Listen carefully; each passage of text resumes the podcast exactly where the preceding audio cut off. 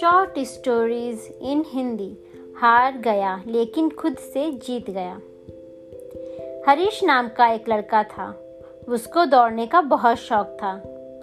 वह कई मैराथन में हिस्सा ले चुका था, परंतु वह किसी भी रेस को पूरा नहीं करता था।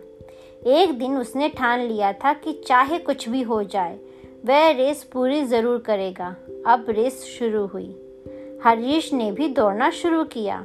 धीरे धीरे सारे धावक आगे निकल रहे थे। मगर अब हरीश थक चुका था। वह रुक गया। फिर उसने खुद से बोला, अगर मैं दौड़ नहीं सकता तो क्या हुआ? कम से कम चल तो सकता हूँ। उसने ऐसा ही किया। वह धीरे धीरे चलने लगा और वह धीरे धीरे आगे बढ़ रहा था। अब वो बहुत ज़्यादा थक गया था और नीचे गिर पड़ा।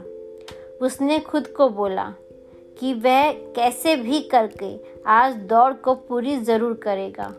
वह जिद करके वापस उठा, लड़खड़ाते हुए आगे बढ़ने लगा, अतः वह रेस पूरी कर गया।